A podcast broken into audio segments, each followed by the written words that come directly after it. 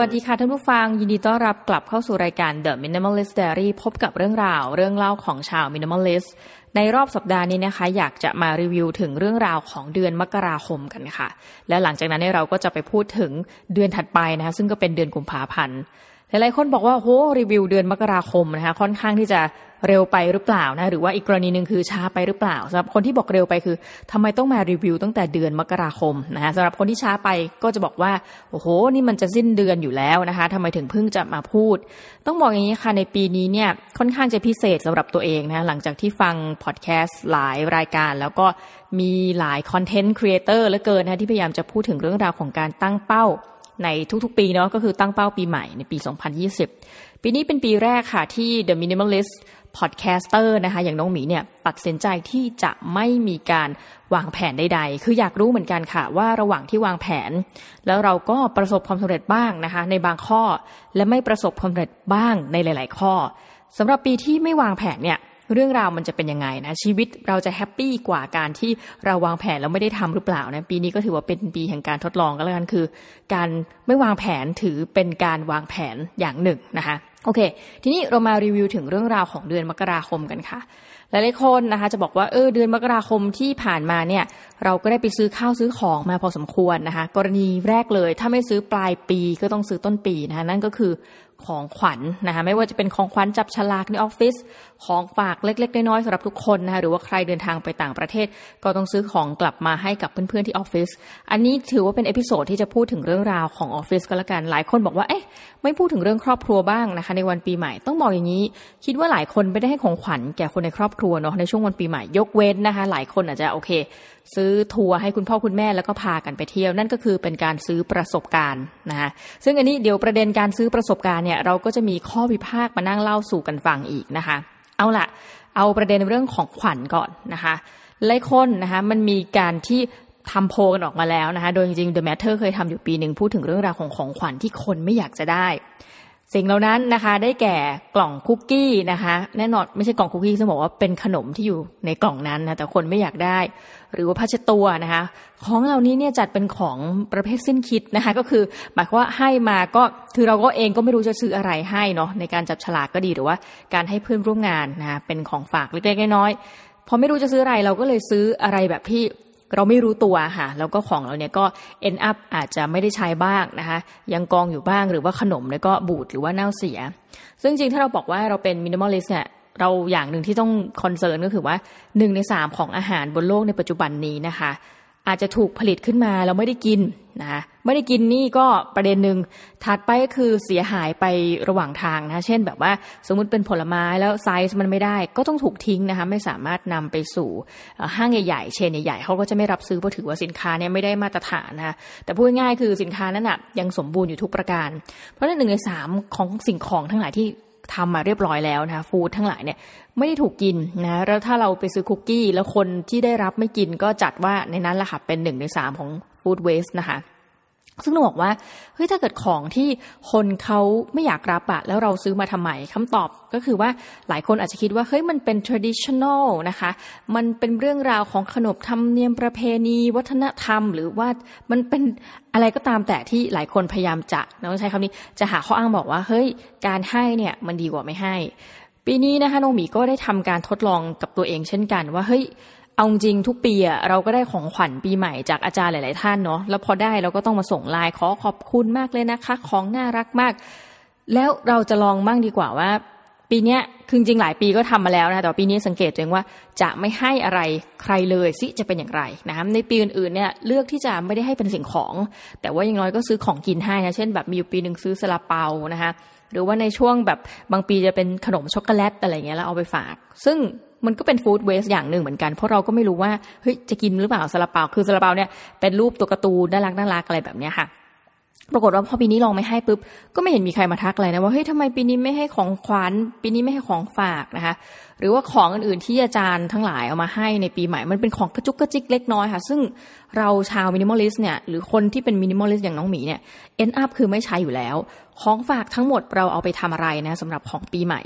ง่ายมากค่ะ ก็คือเอาไปให้เด็กจับฉลากเล่นลง ไม่ได้จับฉลากหรอกคือว่าไปถามในคลาสนะแบบใครอยากได้ของรางวัลอะเราจะมีคำถามถาม แล้วก็เป็นการกระตุ้นเด็ก ๆ เหมือนกันก็คือว่าถ้าอยากได้ของรางวัลนะคะซึ่งเราก็ต้องบอกก่อนว่าเฮ้ยของรางวัลนี้ได้มาจากอาจารย์ท่านอื่น แต่ว่าอาจารย์เนี่ยไม่ใช่นะคะทั้งนั้นก็มารับของไป เด็กหลายคนก็ดีใจนะคะอย่างในสัปดาห์ที่เราแล้วมาเนี่ยใจกล้ามาเยือนอย่างคณะน้องหมีเนี่ยใจกล้าก็เอาของฝากมาให้เต็มเลยนะนั่นก็คือปฏิทิน ซึ่งต้องบอกว่าเราเป็นอาจารย์มหาวิทยาลัยเนี่ยเดี๋ยวเขาจะให้ปฏิทินตารางการศึกษามาเองอะเพราะว่าเราต้องมานั่งดูว่าเด็กเนี่ยสอบวันไหนกลางภาคดังนั้นแปลว่าปฏิทินส่วนตัวเนี่ยเราจะมีละหนึ่งอันนะคะใจกล้าให้มามันสักห้าหกอันได้ ซึ่งหลายคนอาจจะเลือกเก็บเนาะแต่ต้องมีบอกว่าโอเคฝ่ายไม่เก็บนะคะก็เลยไปให้กับเด็กๆบอกว่าใครอยากได้ ซึ่งปรากฏว่าก็มีคนยกมือเต็มก็เคลียร์ของเหล่านี้ไปนะแต่ว่าข้อแนะนำพูดจากใจจริง ๆ นะ ก็คือว่าของกระจุกกระจิกในช่วงปีใหม่คนส่วนมากเอาไปทิ้งอยู่แล้วนะคะยกเว้นอ่าของบางประเภท ปีนี้ในบรรดาของประมาณสักสี่ห้าหกเจ็ดแปดเก้าสิบชิ้นนะคือไม่ได้นับและมันหลายชิ้นมาก ที่ได้ใช้จริง ๆ นั่นคือลิปบาล์มค่ะคือพออาจารย์เขาให้มาเราก็รู้สึกว่าโอเค อันนี้อันนี้มันเป็นประโยชน์และต้องใช้ในชีวิตประจำวันจริงๆเอาไว้ทาปากไว้อะไรอย่างเงี้ย ก็เลยเลือกที่จะเก็บมาหนึ่งชิ้นแล้วที่เหลือคือกระจายหมด ดังนั้นคำแนะนำก็คือว่าสำหรับใครก็ตามที่เป็น minimalist เป็นชาวออฟฟิศด้วยนะ ต้องเน้นว่า episode นี้เราพูดถึงกรณีคุณมีเพื่อนร่วมงานพอสมควร แล้วคุณคิดว่าเอ๊ะจะซื้อของดีหรือไม่ซื้อดี ตัดใจเลยค่ะ ไม่ซื้อ แล้ววิธีการที่จะทำให้ท่านรู้สึกฟีลกูดขึ้นมานะคะแต่ว่าบางออฟฟิศอาจจะไม่ได้มีประเพณีนี้นะ คือของน้องหมีเนี่ยที่ทำงานเนี่ยทุกปีเขาก็จะมีการมาสอบถามเหมือนกันว่า มีใครเนี่ย จะ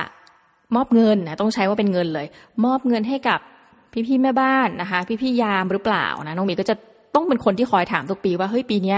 เรามีพี่แม่บ้านหรือพี่ยามเพราะว่าเราเอาซอสหมดเนาะกี่ท่านนะคะแล้วก็จะลุ้นใช้คำนี้เลยว่าจะลุ้นว่าอย่างน้อยเนี่ยอยากจะให้ทุกท่านเนี่ยได้รับเงิน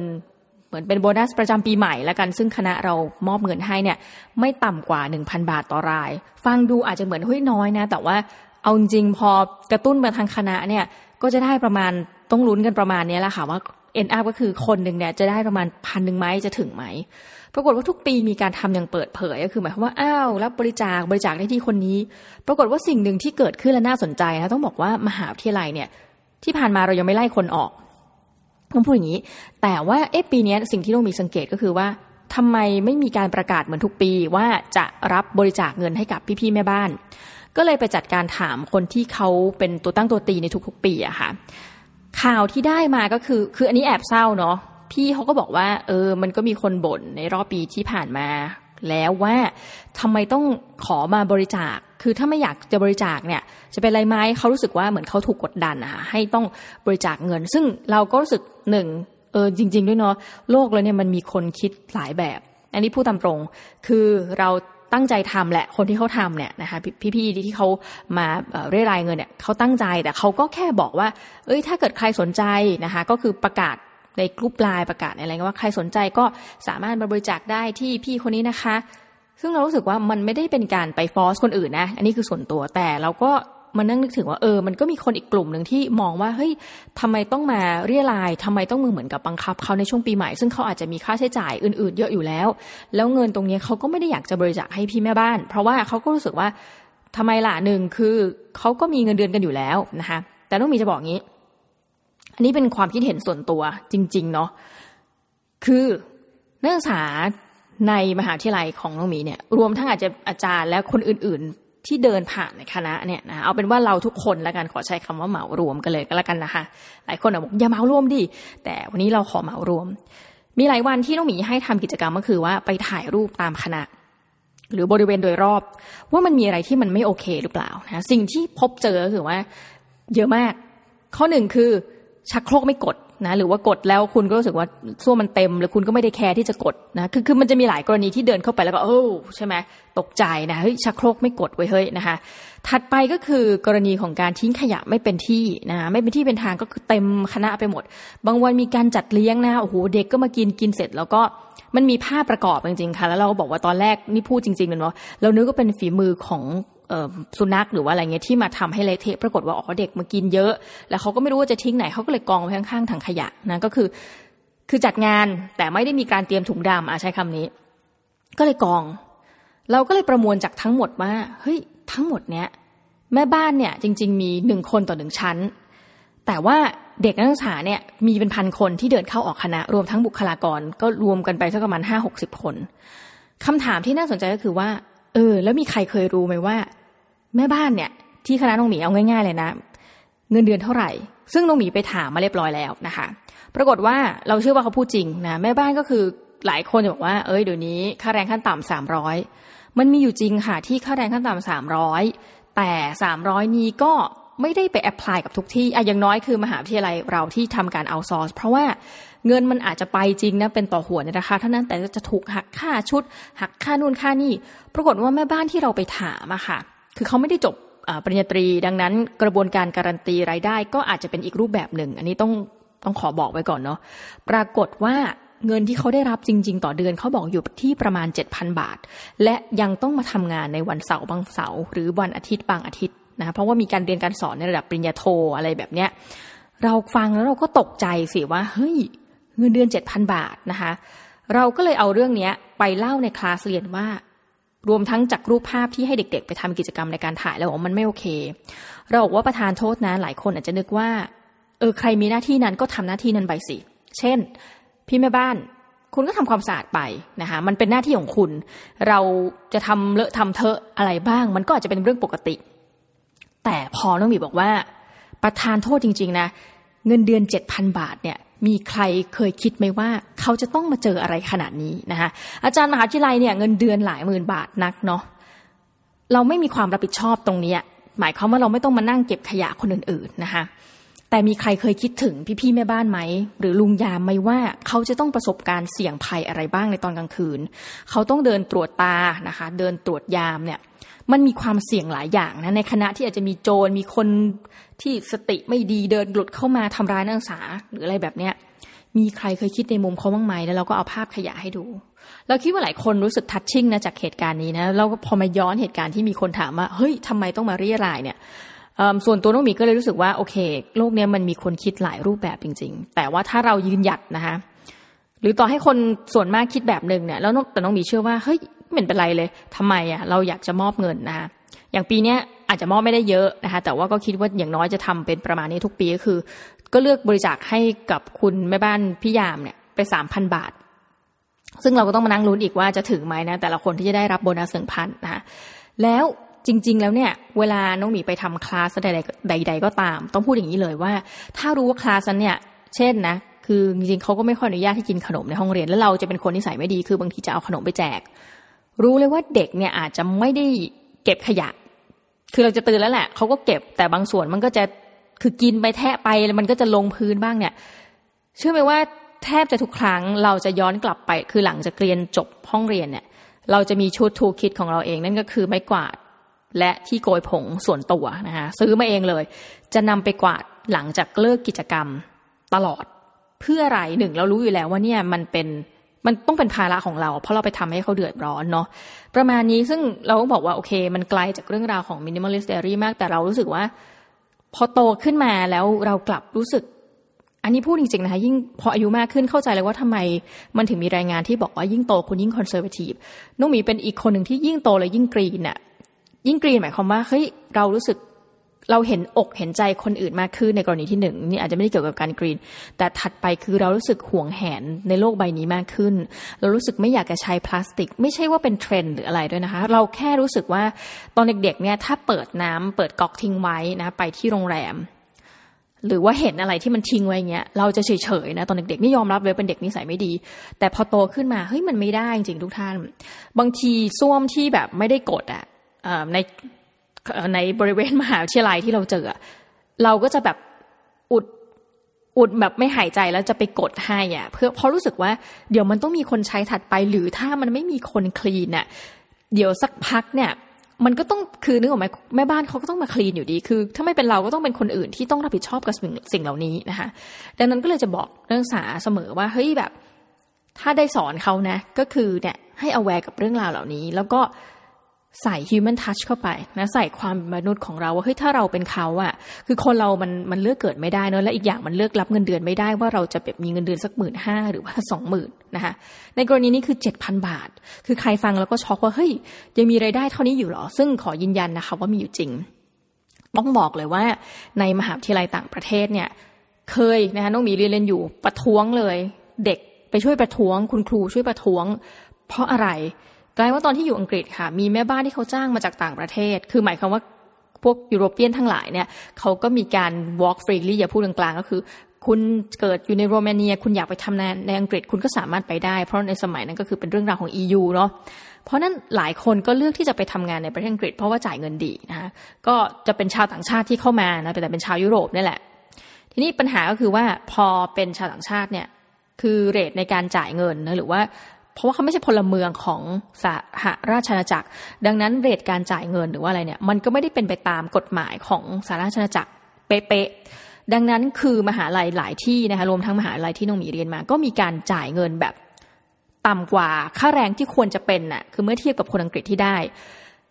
เราคิดว่าเหตุการณ์เนี้ยก็มันเป็นคนที่เขาเรียกว่าอะไรคนที่จะเดือดร้อนน่ะมันจะเป็นกลุ่มคนที่ ก็คือเป็นคนที่ตัวเล็กๆนะในในโรงเรียนแห่งนั้นในมหาวิทยาลัยแห่งนั้น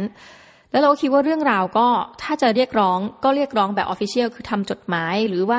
โอเค ไม่ official คือการยืนประท้วง แต่เราไม่คิดว่าคนที่จะร่วมมาประท้วงนะขณะนั้นน่ะคือตัวตั้งตัวตีเลยคือนักศึกษารวมทั้งอาจารย์ที่ไม่เข้าเรียน เพื่อที่จะเรียกร้องให้จนกว่ามหาวิทยาลัย ตั้งแต่อธิการบดีจะรับผิดชอบในการจ่ายเงินเดือนให้ทุกคนอย่างเท่าเทียมกัน อันนี้เป็นครั้งแรกจริงที่ทำให้รู้สึกว่า เออเนี่ย เฮ้ย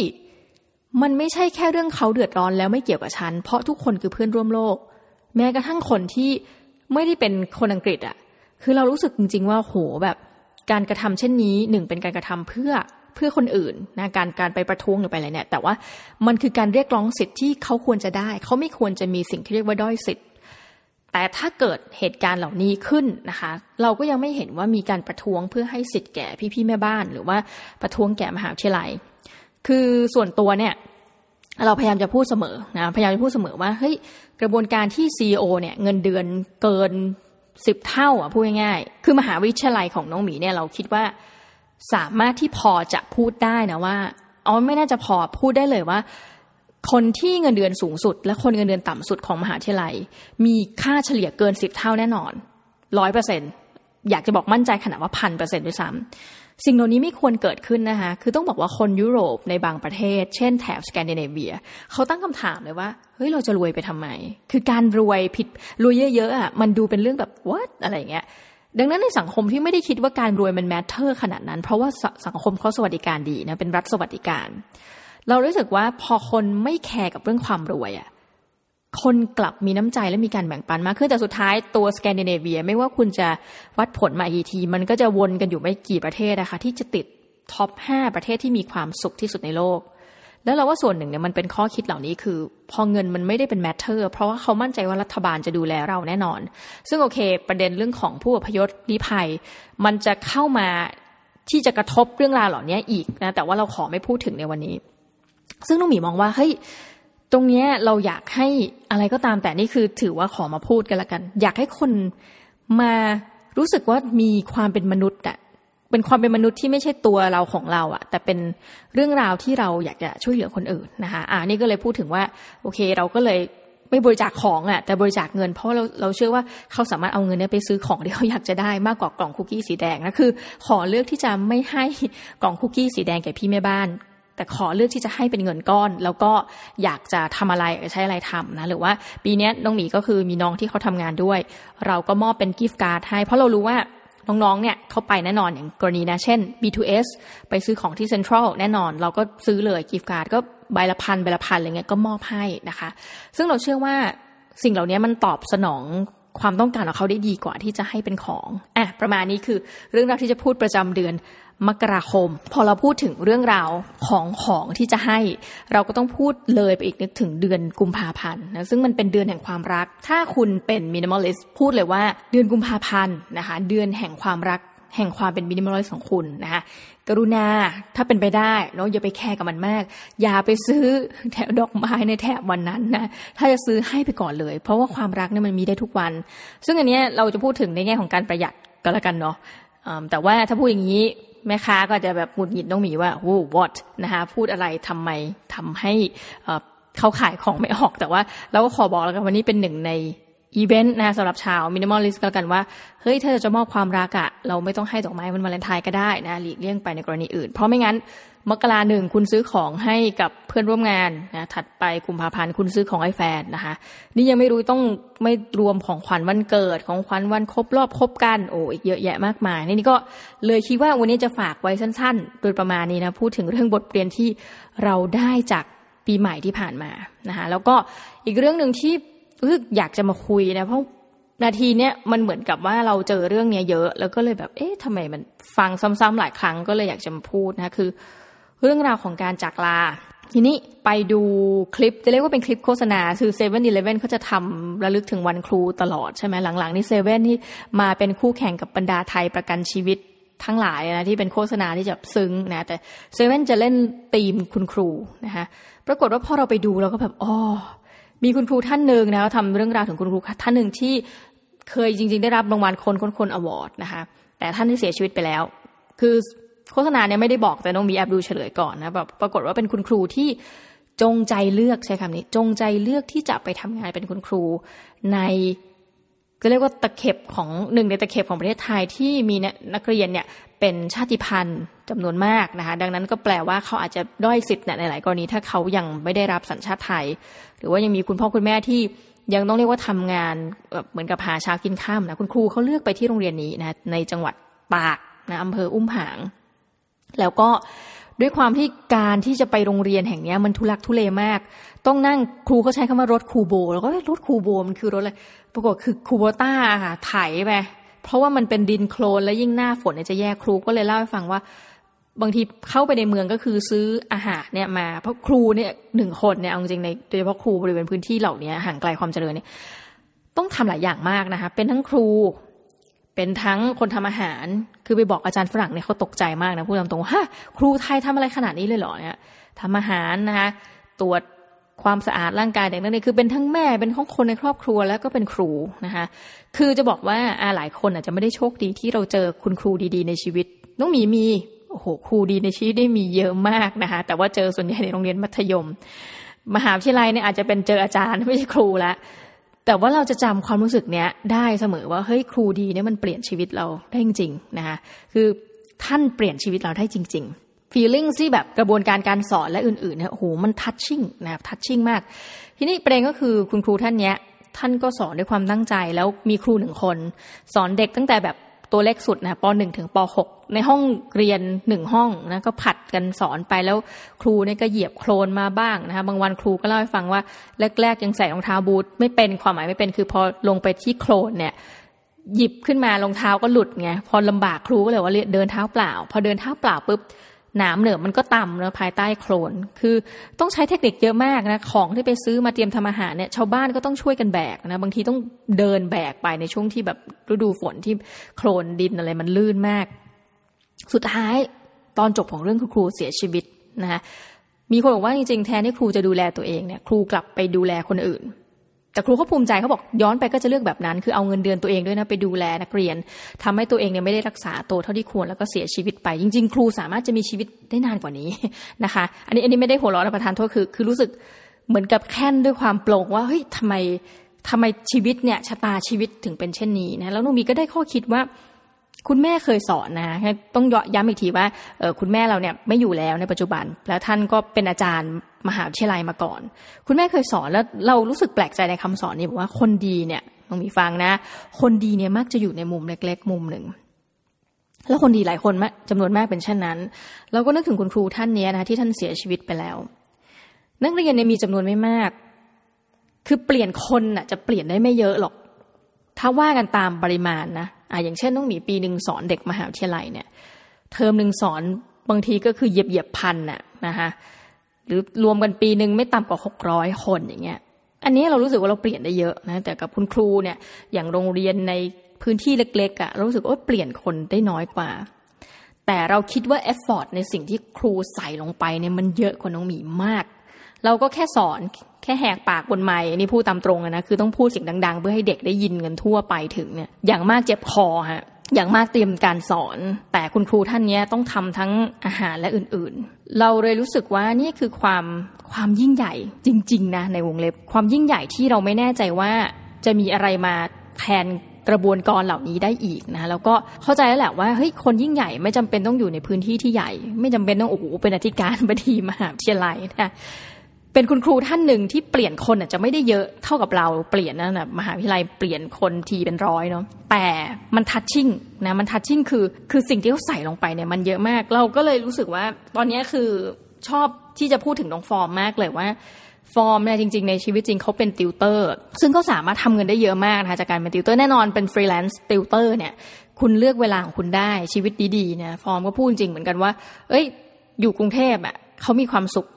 ในแง่หนึ่งก็คือได้ดูภาพยนตร์ได้เสพภาพยนตร์ดีๆนะเอาเงินไปดูภาพยนตร์ แล้วก็สอนพิเศษเด็กก็คือได้เงิน เนี่ยเขาใช้เวลาคือตอนนี้รู้สึกจะหายไปประมาณสักเกือบครึ่งปีได้มั้งคะอย่างน้อยๆก็สักสี่ห้าเดือนเนี่ยในการไปสอนเด็กที่แม่ห้องสอน ไม่ได้เลยเลยนะ หมายถึงว่าหมายถึงถ้าเป็นพูดถึงเรื่องของอินเซนティブอะรายได้ตัวเงิน ไม่ได้เลยเลยนะมีอาจจะเสียด้วยซ้ำเนาะเสียรายได้ว่าง่ายนี่คือค่าเสียโอกาสในเชิงเศรษฐศาสตร์ แต่เขาพูดเลยว่าสิ่งที่เขาได้คือความอิ่มใจ แล้วรู้สึกจริงๆว่าสุดท้ายเนี่ย คือเรื่องนี้ที่จะมาพูดวันนี้มันคือเรื่องของความตาย เลยอยากจะบอกว่าคุณครูเสียไปแล้วนะคะแต่ว่าท่านได้ฝากอะไรที่เป็นข้อคิดอย่างน้อยข้อคิดเอ่ยฝากความประทับใจในบรรดาลูกศิษย์นะโหวันที่ครูเสียในเด็กร้องไห้กันระงมเลยนะสิ่งนี้นี่รู้สึกจริงๆนะว่า เอ้ยสุดท้ายถ้าเราไม่จากเป็นเราก็จากตาย ความจากกันเหล่านี้มันได้พรากเราไปนะซึ่งสิ่งที่สำคัญที่สุดเนี่ยมันไม่ใช่การมันไม่ใช่การไขว่คว้าหายศศักดิ์แม้กระทั่งโอ้คมอน ชื่อเสียงเกียรติยศเนะไม่ใช่นะคะหรือเงินทองมันก็ไม่ใช่ หลายคนบอกโอ้พูดได้เนี่ยพูดง่ายนี่ แต่ว่าจริงๆนะต้องมีพุ่งตรงว่านาทีนี้เรายังเสียสละไม่มากพอ เคยอยากจะไปเป็นครูก็เลิกมันมีโปรเจกต์พวกครูบ้านนอก .com อะไรสมัยก่อน เคยอยากจะไปสอนนานๆนี่พูดจริงอยากแต่ไม่ทำเหตุผลคือาว่ากันตามตรงนะคะ เราเป็นคนวันนบีอะเออเราภูมิใจที่จะหมายถึงว่าเราอิ่มใจที่เราจะรู้สึกว่าเรามีงานที่มันสีเขียว งานที่มันตอบสนองต่อความต้องการของเรานะเช่นเงินเดือนจำนวนมากขนาดหนึ่งที่คือเราไม่สามารถจะอยู่ได้ ถ้าเกิดเราต้องไปสอนในพื้นที่ที่ไกลๆนะแล้วก็เหมือนกับว่าเงินเดือนน้อย รู้สึกไม่ตอบโจทย์เราเนี่ยรู้สึกเป็นความเห็นแก่ตัว แต่ว่าเมื่อเมื่อมาดูเรื่องราวเหล่านี้แล้วมันตรงกับวันครูด้วยละมั้ง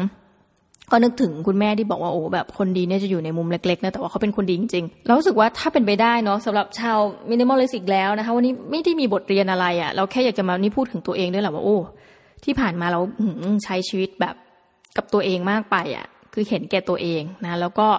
เอาจริงๆแล้วสุดท้ายเราก็ต้อง ไปกันหมดเนาะท่านผู้ฟังด้วยเราด้วย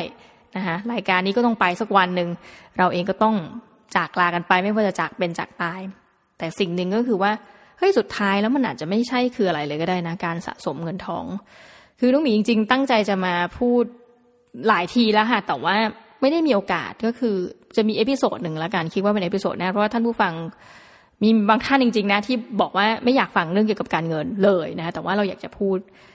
มันมีตอนหนึ่งแล้วกันในชีวิตของน้องหมีเนี่ยที่หาเงินได้หนึ่งล้านบาท ไม่รู้จะจากโชคหรือว่าจากอะไรนะ เพราะว่าเรารู้สึกว่าเราไม่ได้ใช้แรงในการหาเงินก้อนนี้นะแต่มันสุจริตนะบอกไว้ก่อน เงินหนึ่งล้านบาทนั้นได้เงินหนึ่งล้านบาทนะคะและหลังจากนั้นเสียเงินหนึ่งล้านบาท คือต้องบอกงี้หาเงินได้สองล้านบาท และอีกสัปดาห์หนึ่งเสียไปหนึ่งล้านบาท แต่เท่ากับว่าเรากำไรหนึ่งล้านบาท ความรู้สึกเจ็บปวด มีเยอะมากกว่าตอนที่รู้ว่าเราหารายได้ได้หนึ่งล้าน คือความรู้สึกเจ็บปวดของการที่สองล้านแล้วหายไปล้านหนึ่งจะมาพูดถึงเรื่องราวของการหาเงินหนึ่งล้านบาทแรกตอนอายุ ประมาณสักยี่สิบห้าปี หลายคนบอกโอ้ช้าจัง บางคนบอกเร็วจัง เราก็ไม่รู้จะตอบยังไงดีนะคะและหลายท่านก็บอกว่าจะพูดทำไมนะเรื่องเงินแต่ว่าใน minimalist แต่ว่า เราอยากจะพูดเรื่องนี้มาก ซึ่งมันจะเชื่อมโยงต่อกับตอนนี้แหละค่ะว่าเออที่สุดแล้วเนี่ย เฮ้ยเราจะหาเงินไปทำไมเยอะๆอันนี้ตั้งคำถามจริงๆนะเพราะว่าสุดท้ายโอเค เราต้องมีเงินจำนวนหนึ่งอะที่รองรับตอนเกษียณ แต่มันจะไม่ใช่เงินแบบจำนวนเยอะมากอะนะแล้วก็บางอย่างปล่อยวางบ้างก็ได้นะเดี๋ยวคราวหน้าจะมาพูดถึงเรื่องราวของความรู้สึกหลังจากล้านหนึ่งเนี่ยตีแตกไป แล้วเรารู้สึกยังไงกับชีวิต แล้วมีอะไรเปลี่ยนแปลงบ้างนะคะสำหรับนี้ ต้องขอลากันไปก่อนแบบนี่ต้องพูดจริงว่าวันนี้เป็น 2 เรื่องที่อาจจะงงๆหน่อยนะทุกท่าน ยังไงต้องขอขอบพระคุณมากนะคะที่อยู่ด้วยกันกับรายการ The Minimalist Diary แล้วมีอะไรคอมเมนต์มาได้นะคะสำหรับวันนี้ต้องขอขอบคุณทุกท่านก่อนนะคะ แล้วก็ลากันไปก่อนค่ะ สวัสดีค่ะ